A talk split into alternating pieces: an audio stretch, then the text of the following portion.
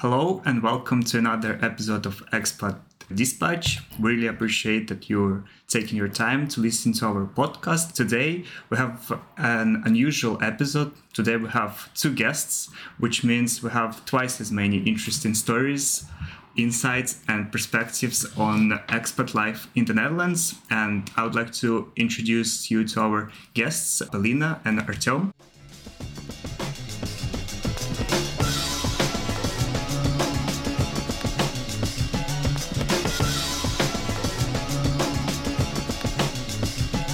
Hi, guys. Oi. Yeah, hi. Uh, thanks uh, for taking your time to record this episode. And just to start uh, the episode, I would like to ask you some warm up questions. Can you tell about yourself, your background, whatever you feel like sharing so that the guests would know? And by the way, guys, I'm also present. I'm also Oh, yeah. here. Right. And yeah, guys, feel free to share any insights, any useful information. Okay, I will start that. My name is Polina and uh, I come from Moscow, from Russia. I studied in London University, but in the Moscow faculty. I was quite an oppositioner student, I would say. So that's why I don't own a second diploma as my husband does. And uh, yeah, then I've moved here to study urban studies, urban management, and development at the Erasmus University, which I honestly found one of the best experiences in my life, considering the people that I've met, considering the experience that I've gathered. And um then I've uh, started working at Pfizer as a data manager. And now I'm speaking like for an interview. So this uh, question also uh, brings us to the thing of finding jobs in the Netherlands. So I've been looking for jobs in the Netherlands for one year basically so i can share a lot of stories considering this process and uh, yeah what i'm now doing i'm now working as a team leader at the indian restaurant so i'm quite an international professional expert i would say Wow, yeah, uh, a lot of hilarious experiences. And something caught my attention. I think you mentioned uh, your husband. So, who is that mysterious guy? The guy is here, so my name's Artemiy, I'm 24. I'm from Russia as well, but Which part? I'm from Siberia eventually, from uh, the Yamal Peninsula to be quite exact. It's far away, we don't have anything else apart from snow and oil and gas, so basically that's quite a grim and uh, grayish place to grow up in. So at the age of 15, I moved to Moscow to study at Lyceum at one of the universities. And then I began studying at the university where I understood that I am quite passionate towards teaching people, to, towards uh, academic life, and towards gathering knowl- knowledge of a role in life. So this is why I found myself after my studies in Moscow in the Netherlands. And uh, here I was busy with studying history and international relations at the Erasmus University, which I've eventually graduated. And now, apart from my work at the same restaurant with my wife, I'm looking for a PhD position in the Netherlands. Yeah, cool. So, I guess you guys got married before coming here. Yeah, it was so. And you came here almost at the same time to study. So yeah we was- came precisely at the same time i just that- came one month later because So that was your plan to escape Russia? Yeah, because I understood that I don't want to live there, so I've started to get prepared to move from Russia. That's why I've started to learn English. Uh, I've studied for passing A levels, but then the Crimea started, and then it was very hard to move uh, financially. So that's why I've decided to postpone my moving towards masters because it's just one year of studying, and yes, the Netherlands are not so expensive as the UK. So yeah, it has been my dream for the whole life to move from Russia. Okay, hold on. So you wanted to move away from Russia since you were 10. Yeah, because I understood that that's not my environment and I didn't feel comfortable Wow. there. That that's I mean, I'm 26 and Dmitry is 25. I think when we were 10 we couldn't couldn't comprehend all the geopolitical tensions that are happening at that time. But it, it's cool that at such young age you already made up your mind to move and Yeah, it's, it's uh, another reference for the Succession fans. So Polina was interested in politics from the very young age. That's for sure. that's true. What about you, Artemiy? I dreamt about moving to the Netherlands as well, but as a child, my so the long story short, my grandfather was a seaman, and after the dissolution of the Soviet Union, he found himself in the trade fleet. Mm-hmm. So he used to be in the Netherlands quite sometimes in Rotterdam because it's the city is famously known to be the second largest port in the world, mm-hmm. largest port of Europe, the gates of Europe, mm-hmm. the other way around, so to say. And uh, yeah, he told me about this weird land, quite weird land, quite weird place, considering that Rotterdam in the years of 90s was quite a tough place to find yourself in. I would say that I had quite a very interesting made up picture by my grandfather. Weird country with rain, with pedantic people who do love to swear a lot, smoke cigarettes a lot, and drink a lot. So eventually I thought as a child, okay, that sounds like Russia, but with a different climate. Mm, from the perspective that I have now, I can say that I was quite wrong, but I will tell about that later. The thing is that yeah, while growing up, I understood that like the not only the political situation in Russia is changes, but also the possibilities to do something within the academic world, within the f- free research, so to say, the possibilities of that becoming so tiny, so minuscule that in the end of the day, at, at this moment, for example, there are no such in Russia. So I planned moving basically because of that, considering that if you want to do the research, especially in the humanities, you cannot basically stay there because your possibilities would be narrowing and narrowing and narrowing throughout every single year you are there. So. I, I can absolutely understand that uh, because my background is also from the social sciences, from the political science, and uh, yeah, I could feel uh, back in Russia how the pressure is becoming stronger and stronger on the freedom of everything basically. But yeah in my case i didn't want to pursue the career in academia and i guess for you it was even less choice to come here. But also as far as i know spreek je nederlands? Ja, tuurlijk, graag. Ik spreek wel Nederlands. Eh, de is, dit is letterlijk mijn vijfde taal die ik graag spreek hier. Die, en die heb ik helemaal op de vloer van mijn restaurant geleerd. Ja, toch. Dus, eh, eh, Ja. Maar, eh, maar kan ik eh, spreken lief Engels? ja, ja, not a problem. Okay, then go on. Have you been to the Netherlands before moving here, or quite a lot quite a lot of times so my my childhood friend daniel who is already dutch citizen he lives here f- since 2015 i came here and uh, since 2017 i've been in the netherlands 11 times Oh, wow. prior to moving here. So i would say that i was quite accustomed with the land. I quite understood what is happening here. And i had quite some ideas about the land into which i was moving to so. But I guess once you moved uh, completely to the Netherlands, there are some aspects that you were not aware of, even though you traveled here before multiple times. But when you moved here, you probably realized there are so many things that came as a surprise, right? Yeah, indeed. Of course, because the tourist experience and the experience of like long-term residency eh, are quite some different things. You have to basically build up your life again in a country that is not only different in terms of culture and language, but also is different in the basic aspects of life, beginning from the mm, the medical system in the country and say tax system. You have to learn everything once again from the very scratch. You, but not only this, but there is an additional problem, which is the immigration law, which are the rules that decide whether you are up to stay in the land or to leave. So this is another aspect in which I found myself in dire need to, un- to really understand and dig deeper into. So I would say that as a tourist, you can miss so many things, particularly about the land in which you are now. You can be there, of course, no problem, but that's one thing. And when you're moving here, that's another thing. And yeah. Zo, dit is niet leuk stad. Uh, nou, dat is precies de ding. Kijk, de stad is niet leuk, maar het land wel. Oh ja, ja, ja. Ja, dat is Tuurlijk, it's- tuurlijk. That's that's not about the country per se, but about the state. Um, but yeah, yeah, yeah. I mean, I think it's the case in many countries. of course, ours is not an exception. Yeah, I guess uh, we are just people who cannot uh, help but have a critical mindset, Mindset. towards things, and even um, moving to a country where the social sphere is much better than in Russia, and comparably better, still we can see a lot of loopholes. I think we'll talk more about these topics, but for now, I just want to ask you in what capacity you came to the Netherlands initially? Were you a student or where, where did you study here and what, what program did you pursue? I've came here as a student, yeah, to study at the masters in urban management development, as I've already mentioned.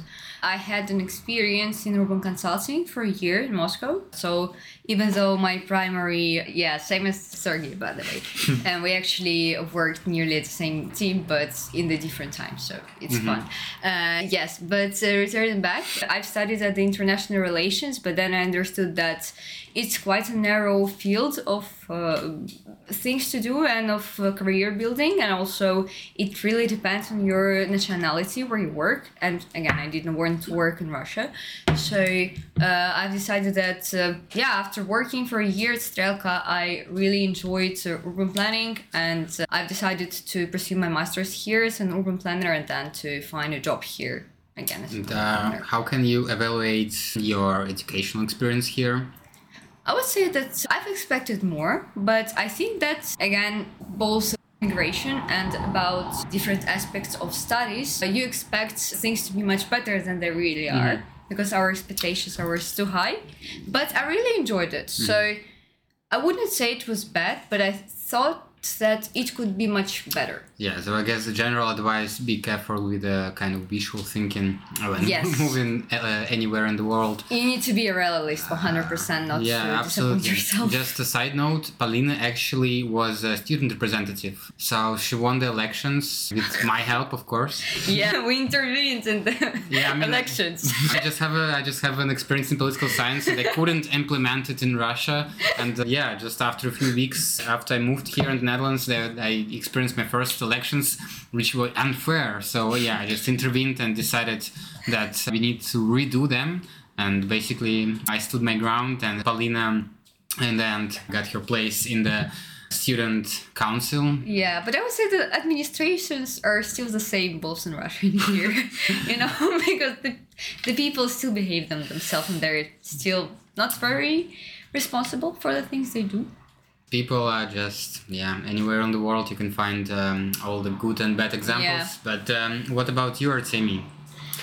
So I was studying here, well, history history and international relations, with uh, with of course more focus on history because I consider that my favorite sphere of science. I guess i- i- if it's fair to say sphere of human activity to be quite exact. But yeah, well, I enjoyed that. That was in comparison with the studies in Moscow. Uh, this was definitely the next level stuff. I have to admit that one year is definitely not enough for this kind of master that I had because this was the research master. And uh, in a year, you have to conduct quite a serious research on a very narrow topic that would in turn be of great influence for those who are planning to go further with their PhD studies, for example. yeah and actually i think it's not only the case with your program because even with our program i felt that one year maybe not really enough because Yeah, we had some 100%. courses that were really short Two weeks courses, Two yeah. weeks. They were even one week courses, I believe. Speed Yeah, running yeah, yeah. the courses, basically. yeah, yeah. So and as far as I've- as I know and heard, uh, it used to be a two-year program, Yeah.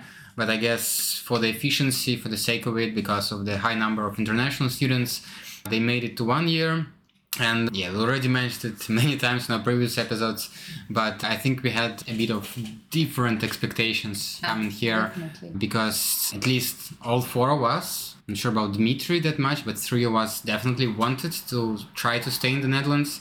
And it turned out that our program was not really help, not very helpful in that regard. It was not helpful at all because it was still focused on uh, international urban problems and we never had a project in the Netherlands. Yeah, but which was- despite all of that, we are Yeah. still here almost after a year. We are defining our way in the Netherlands. So, speaking of which, um, what is the current state of affairs of your job hunt or whatever you're doing right now? Uh, I have 800 rejections. 800. 800 Really? rejections. Yeah. So, Maybe 801, do you count them? No, I, I think it was around 800, but I have an app where I So- where I basically So basically, half of the net, net Dutch market knows you already. yes, half of the Dutch market actually knows me already. I think you, different. Sergey and Polina competes for, for the well, the most well-known person among Yes, re- the recruiters. most, mo- the most well-known rejected person. Yes, so I would not say that it's a positive experience, but I would mention that before moving here, also about expectations, I've expected that it's mainly English language that is required on the job market because the Dutch language is not so popular overall, and also every Dutch person s- speaks English. So, yeah, I thought that what, why do I need to study Dutch? It seems like Artemiy one really wants to intervene. Do you want to intervene? Uh, it, it's a big mistake to say that the national language in the country is not needed. To, to be quite exact, first of all, in every national country. I mean, For at example- the professional level. Okay, but uh, imagine yourself Russia, in which you cannot speak Russian, while you are being in charge of a big labor collective, so to say. How come? This is that's the thing. Uh, So yeah, but, but- it's not a really good comparison because uh, Netherlands have one of the highest levels, maybe the highest knowledge of English outside of native the- native speaking countries, and I guess in Russia it's maybe ten percent or something. I think even less. No, I mean I totally understand what you're saying, and basically there is there are entire sectors of economy which rely on almost only English, such as IT, but not only, and all the things more related to public sectors, maybe to the local clients. Yeah, that's a very common thing we hear on almost on a daily basis. You need to have a fluent Dutch. Yeah, and fluent is the most important thing because, for example, I'm now passing the B2 exam here, but it's still not enough for the Dutch. Uh, and that sounds crazy voice. because I, I mean, you you really put an effort to learn Dutch, and I'm also learning it, but I'm more like just just doing it. and I'm not so passionate about it, so I think I'm maybe around B1 best. And yeah, you're aiming for C level soon, and still you you have rejections based on that, uh, which is kind of strange for me because you can easily tell that the person is trying to do his best and to improve the language, and you're still asking for the fluency. So how should uh, he or she achieve it? Artyom, I think you have the most credibility among all of us to speak on that topic. Just tell us how you've been able to master Dutch to that impressive extent. I would say that I use the the rule, uh, the unspoken rule that my father gave me. If you want to learn the language at the ver- the fastest pace possible, you are going either to work in the hotel or restaurant or at the construction site. These are three places in which you would be really forced to speak the language. You could also sell drugs. Yeah, oh, yeah. but it doesn't correlate with studying more language because in the Netherlands, I assume you would be selling more drugs to people who are able to speak English. But yeah, nevertheless, Interesting. yeah, I think you have to. Well, the mindset that I pursued in studying the languages Did you is sta- that- did you start studying it while you were still in Russia? yeah, in a very basic way, but I think I I also have quite an advantage with the Dutch because German was my favorite mm. was my first foreign language, so I started learning German earlier than English. And uh, yeah, I think the profound foundation with the grammar, for example, helped me a lot. Even though Dutch and German are quite different languages with all the stuff. Yeah, I mean, But the grammar is quite similar as far as Yeah. I know. yeah, I mean, Yeah, the logic, the, the grammar- grammatical logic is, is very similar, but I can relate because I also studied German in school. And actually, for the first few months, when I was trying to gain some basic knowledge of Dutch, I was most of the time switching to some German pronunciation. So that's all. That's also works in the opposite way. So Uh, can continue, please. Um, So yeah, I mean, if you want to study language the very fastest space. just put yourself in the conditions in which you would be forced to speak the language, because it is quite seducing in a land where like n- approximately ninety five percent of the population can speak English pretty good. I, and when I say pretty good, then uh, I mean very good. Uh, can speak English. It's it's very easy to speak English around, so you wouldn't be really forcing yourself to speak Dutch out of your personal comfort, basically. But at a place in which you have a lot of people, different people, different age groups, etc., etc., you have to pick up phone all the time, especially during the busy evenings at the restaurant, and talk to people in Dutch, most likely in Dutch, because This is the first things that you hear when you are picking up the phone. And in these conditions, you can basically pick up Dutch more and more and more and build up the understanding of the language and the usage of the language in a correct way because the examples are everywhere around you. Yeah, that's a very uh, good piece of advice. Uh, and um, yeah, I guess I just want to ask you: Were you did you have any fears in the beginning that yeah people won't understand you or you won't understand them? No, to be quite honest, I don't have such a fear because I would be trying to speak, even though I know that I could be speaking incorrectly. I would be trying to speak. That that could be just my mindset and self-programming, so to say. But I assume that this is exactly the way in which you are losing this blocking uh, habit, so to say, when you're imposing a self-block on yourself to speak the language. Like if you can, and if you think that you might be understood by somebody, then why not trying? You are not getting beating beaten for that. So that's the most straightforward way of thinking in this case. Just try to say if people will understand you and correct you at the same time, you will just get get some profit from that. Yeah, I just based on my experience, just in everyday situations, if you try to speak uh, Dutch and you hesitate somewhere, they immediately switch to English. So that's also a problem. Might be a problem. But yeah, let's talk more about your experience of the job hunt here in terms of the approaches you tried. So how it was changing throughout last year, I guess. When did you start look I started last April, I guess. or all right, so it's been more than a year now. Yeah. So can you like give an over- overview how it was in both of your cases? In my case, it was just a simple LinkedIn or Indeed job hunt or mm-hmm. networking job hunt. Yeah, so basically, the only things that I did, I've constantly improved my resumes, I've constantly improved my cover letters, and basically, from like writing a cover letter in three hours, I've uh, finished at writing a cover letter in like 10 minutes, basically, because you don't need a lot of time to do that. So I gained a lot of job hunting I can also compete with you on that. you can ask ChatGPT to write. now that's the case because I just fed up. I cannot do it anymore. Yeah, I understand that. But yeah, basically, I would say that I've tried all of the official, non official approaches. I've also tried to apply to and start a visa through the facilitator. But yeah, it also didn't work out because uh, I wasn't chosen for a contest. But there is a case that I'm only 23, so I don't have a lot of like working experience. So I'm not so trusted with uh, finding my own startup, I guess. So yeah, I would say that my experience was uh, pretty usual as for this, the people, just uh, using all the job hunting networks. But yeah, I would say that's probably if you have someone whom you know and who has a job he can propose to you, then it will still be more helpful because then you ha- you can have a direct contact. But yeah, I also was uh, invited to a lot of interviews, and I had a lot of interviews. So yeah, Mm-hmm. And don't you have any sort of a burnout?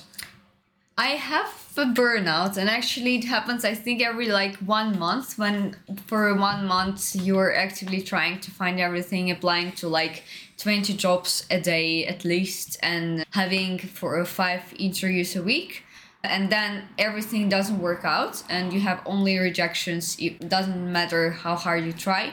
Then you really have a burnout. But uh, yeah, I would recommend always uh, keeping back on your feet and standing back because burnout doesn't help and you cannot your job will not come to you you still need to find it so if you don't do anything then it will not find you still Yeah, but I guess you also need to be careful uh, with yourself. What about your team? I guess you were not so active in terms of looking for the market jobs. You were more oriented towards the academia. yeah considering my experience and my wish to study further to get like to get higher academical degrees i was looking for the work in academia or for the phd programs. I've applied to several phd programs already so i'm waiting for the reply from one academic pro- uh, phd program at erasmus university transforming societies to which i'm writing a phd proposal right now to well a deeper one so just to provide them with mm-hmm. the not only with the proposal but to give a presentation as well on the idea and to show that I have already done quite a bunch of work on that. Mm-hmm. But overall, the situation in my sphere exactly that's the well the history and to be quite exact, modern history. Everything is quite bad. So the Netherlands, first of all, I have to admit that it's not the country that is quite good option for those who are focusing on humanities. Mm-hmm. If you are looking for postgrad programs or like doctoral researches in the in the STEM field, for example, yes, science, engineering, and technical stuff, natural sciences, medicine, everything that is that is for sure a good option in the Netherlands. In the Netherlands, you can definitely find something for yourself. But what considering the humanities, no, mm-hmm. it's definitely not the best option. But you, you you need to realize if you're looking for the job in academia, you obviously have to look which universities, which uh, fields of sciences are being well funded in the country. Considering that, uh, I can freely say that in the Netherlands, the domain of history is underfinanced basically, and it's very hard to find the doctoral position or the doctoral studies in my exact sphere.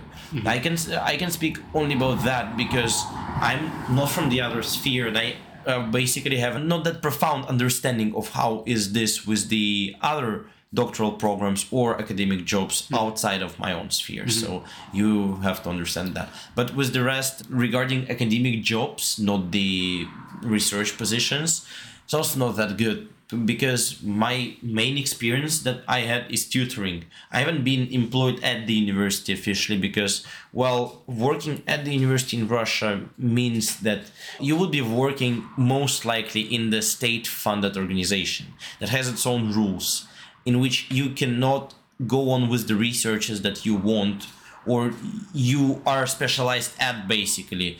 You have to comply to some spoken and unspoken rules basically to censor yourself. And uh, instead of this i prefer to just to be a private tutor just not to comply with the with these unspoken rules and uh, academic censorship and basically be to do what i can in my life to teach people. Yeah, yeah. Um, I can only wish you best of luck uh, with finding um, a researcher position for yourself here in academia because I've actually I've also tried my way in research a couple of a few months ago and funny enough I applied to more than 10 PhD positions positions here in the Netherlands some of them in the social sciences some of them in urban studies related to my masters and I was not even invited for the interview anywhere. And the only the only place where I was invited for the interview and was invited to write a proposal was shortlisted was in Belgium, and yeah, that's a whole different story. And actually, um, I think yeah, it's definitely not easier to find a job in academia in like PhD sphere than on the job market because I can only tell from my rejections, which were actually detailed, that, for example, in good universities, for one PhD researcher position, and here in the Netherlands and Belgium, they have this system of PhD researchers, which is basically a job because you're also working on some project and you're You, Teaching. yeah, you're teaching, you're working on a project, so you're going to the workplace, you're also being paid, you know, you have a salary. So yeah, that's a very cool combination. But as I was saying, with these rejections, for example, in good Belgian universities and in some some of the Netherlands, for one position there could have been more than 150 applications, which is insane.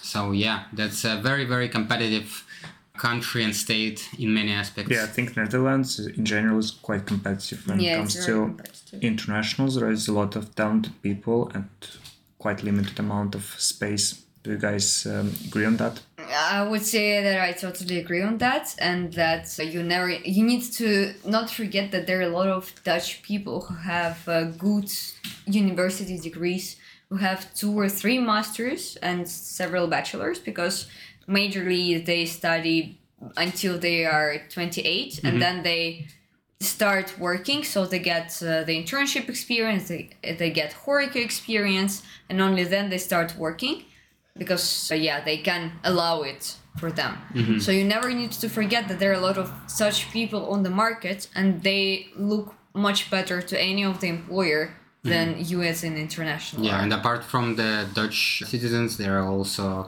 all other Europeans. European Europeans Yeah. who can also some of whom can afford having three masters. You know that people and in who don't, person. who don't need to get their visa sponsored. It's also yeah. Yeah. an Uh, advantage. I mean, for them. t- speaking of which, do you think that's that's one of the main issues in the process of finding a job that require to sponsor a visa for you? as far as I was told, in the majority of the interviews, one of the major problems is uh, not even Dutch, but the working visa, because they cannot take such large risks on their company. So even though there were a lot of companies which were er- erkend referent, so they are allowed to make a visa, and basically they need to make a visa, otherwise the status will be uh, rejected from the IND. They still don't want to give you working visa, so they would ra- uh, rather give it to like top management than to the junior specialist. Yeah, I mean it's understandable in the case of top management and maybe just some senior positions. But why do you think it is a risk for them if you, if they can see that you are talented, that I don't know, just a hardworking person? Honestly, I, I believe that the majority of my uh, HR managers with whom I spoke, they didn't even know about that process. And they were just, they heard working visa, erkend referent, and they were lost in what they can do because uh, the majority of them were like, we don't know if we can provide it. I was like, you can provide it because you have the status. I've checked it on the website of IND. They're like, yeah okay uh, we will check it with the management and then they're like they're not speaking for three weeks and then it's like yeah sorry there were better candidates so bye Yeah, yeah. I mean, I guess it's almost anywhere in the world. When you're coming from abroad, you have more obstacles than the locals. But yeah, maybe. Let's switch gears a Let's little bit. gears, um, let's yeah. just talk a bit about more general topics like cultural observations. Um, what do you guys think of Netherlands? Do you like it here? How's Yeah, been the- your like? You've been here for almost two years. Uh, what can you And ma- ma- say about the country, the people? maybe not only cultural but also some of the political uh, observations in terms of that as far as i know and i guess it's not a secret you guys are not in a very big favor of the neoliberal capitalism as to say and this country is one of the trend keepers how what's the word? Trend trendsetters. trendsetters. Well, but the taxes here are quite high for a neoliberal Uh, state. yeah yeah so let's discuss. It's not a very uh, straightforward topic. So I mean, the degradation of the government begins when this government is being sitting at the same place with the same people that are rotating the posts for 12 years already. So I think the the problem should be solved. The, okay, I will go the other way around. The problem of the Netherlands politically should be solved in the Dutch demographics because what the Dutch demographics create is the result of the aging population. What you are getting if your country with the state with the aging population and with a very low birth rate. So the thing is, it's not a secret that the Dutch have one of the longest life expectancy in the world. Just a bit of statistics. Currently, the fertility rate is 1.55, and the replacement rate, as far as we know, 2.1. So there is a big gap between these two figures, and that creates a lot of problems. And for judging from flat demographical data, we can freely say that the population of the Netherlands is aging, and the aging population converses towards more conservative politics. This is a very, uh, very widespread rule. Uh, I helped to write one of my students uh, their term paper on the on the party politics in Western Europe, which included five countries for the analysis. These were the Netherlands, Belgium, France, Germany, and Austria. Even though Austria is not Western Europe, it's Central Europe, but still. And uh, in all of the five countries, there is a very evident trend of more centrist, more right centrist, shifting towards even right wing politics, which is exactly caused by the aging population and the growing trends for conservatism. So, considering that, this is the biggest problem of the Netherlands. I wouldn't say that the old people are per se, but the growing conservative attitudes of the population.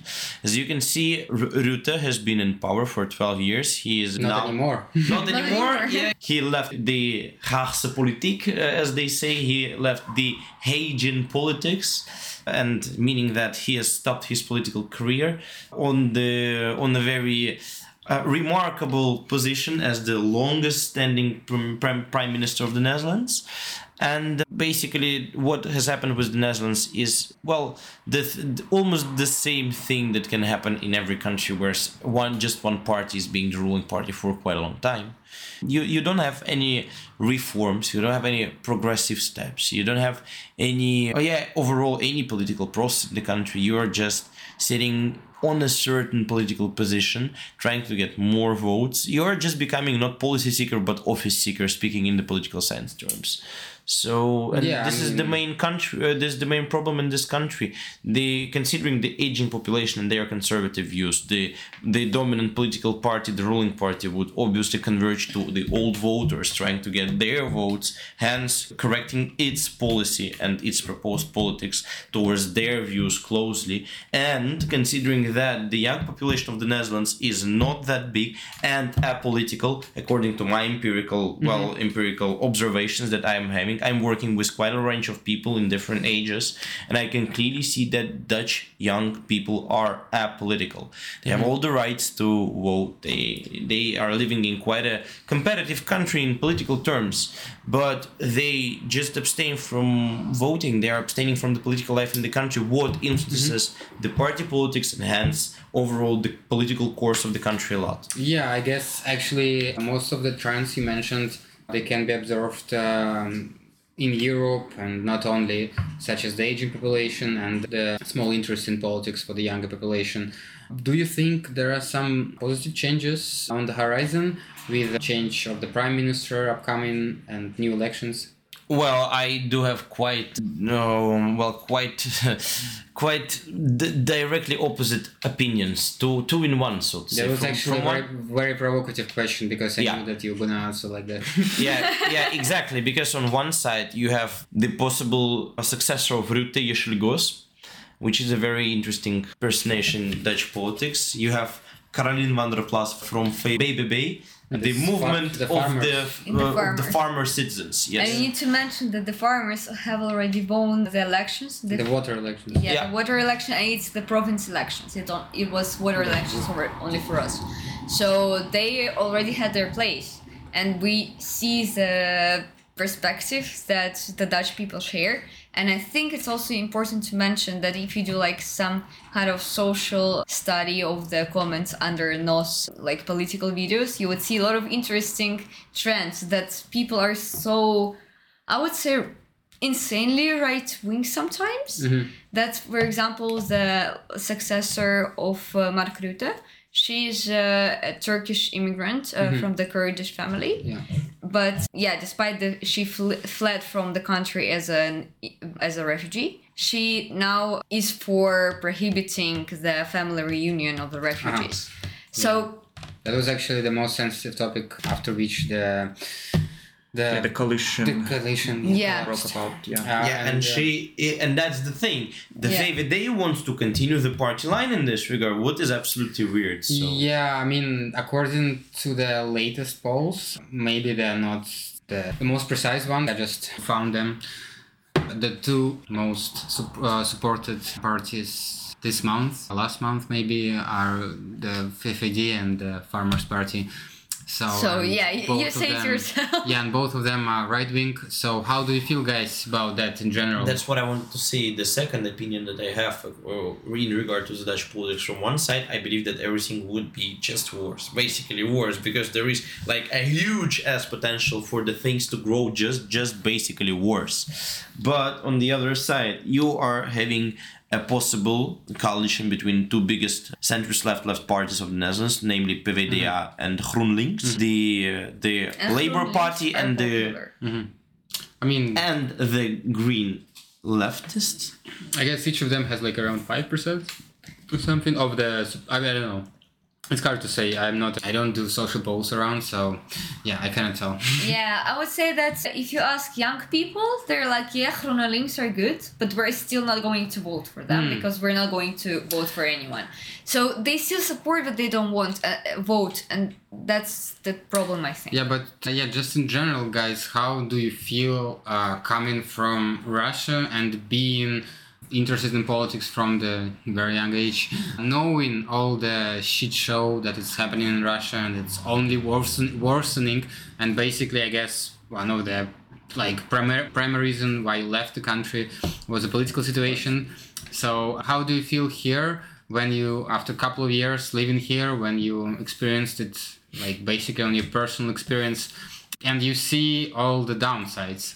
Have you became more pessimistic in that regard, or how do you feel? not not really. Like it's also a very tricky question double-sided from one side of course I've become. But th- that's the trend that is elsewhere in europe first of all. Everything including political situation in the countries immigrational politics etc is becoming just stricter and worse. But at the same time the netherlands is not taking a part in the largest war since the second world war for example. Absolutely, yeah. then at the very least this country is not invading the other one for example. Like just consider if the netherlands would attack belgium. That's like literally this kind of stuff. Mm-hmm. No mm-hmm. th- this country is not doing such things and the domestic politics of the netherlands is the, the unfortunately but is the matter of the netherlands. And i am as as non-citizen of the netherlands I just have to comply with the rules that are here. I can express my opinion freely, and that's what I like in this country, actually. But I cannot influence the domestic politics, and I, I'm just the rule taker in this Yes, and just a side note, I guess I can speak on the behalf of all of us because we all Russian passport holders and we kind of criticize the Dutch politics, Dutch political system, but we just do it from the best intentions and uh, yeah, to come to the best outcomes if for the broader audience, even though we clearly realize that Russia is a fascist state and yeah, Russia is in charge of the I think yeah, it's just a pure fact the worst war within the, the Europe borders after the World War II. Exactly. Yeah, Yeah, I guess we can talk a, a lot about politics. We can even record a whole separate episode where we just discuss politics. I think it will Just be for quite what we were studying for, mate, it's like that's- Yeah, you wanted to add something, Polina? Yeah, I just wanted to add that uh, it's uh, important to say that you should always criticize the things happening around. Yeah, that- that's they true. not change. That's true. That's how you improve things. Yeah, Yeah. and that's that's the best thing you can do in the Netherlands. There's absolute freedom of speech. You can say whatever. Ask you about your future plans. What are your aspirations for the upcoming year? Maybe three months. Let's start. Not Yeah. to die. Not today, okay? At least. not, not, not to find yourself under the bridge. like, Uh, literally. also good mention. Yeah, but no. Uh, Wait, alive with that? But no, honestly, no idea. We're like in a very uncertain situation, I would say, because our visas are ending in a month. So basically, we have a month to find anything uh, we can. Uh, but yeah, in case we cannot, we will still uh, try to get here. I'm now, for example, applying for a university degree in Dutch because mm-hmm. I thought that the best way to learn Dutch at the professional level is to study the subjects you're going to work in in Dutch mm-hmm. because that worked for me in English. And yeah, my dream combination is to study, continue working as a team leader for like more administrative stuff, and at the same time developing my own school for applying to the universities and for English, like university and academic English. So I have a lot of plans. I would say. yeah, that's actually Yeah, that's very- super interesting.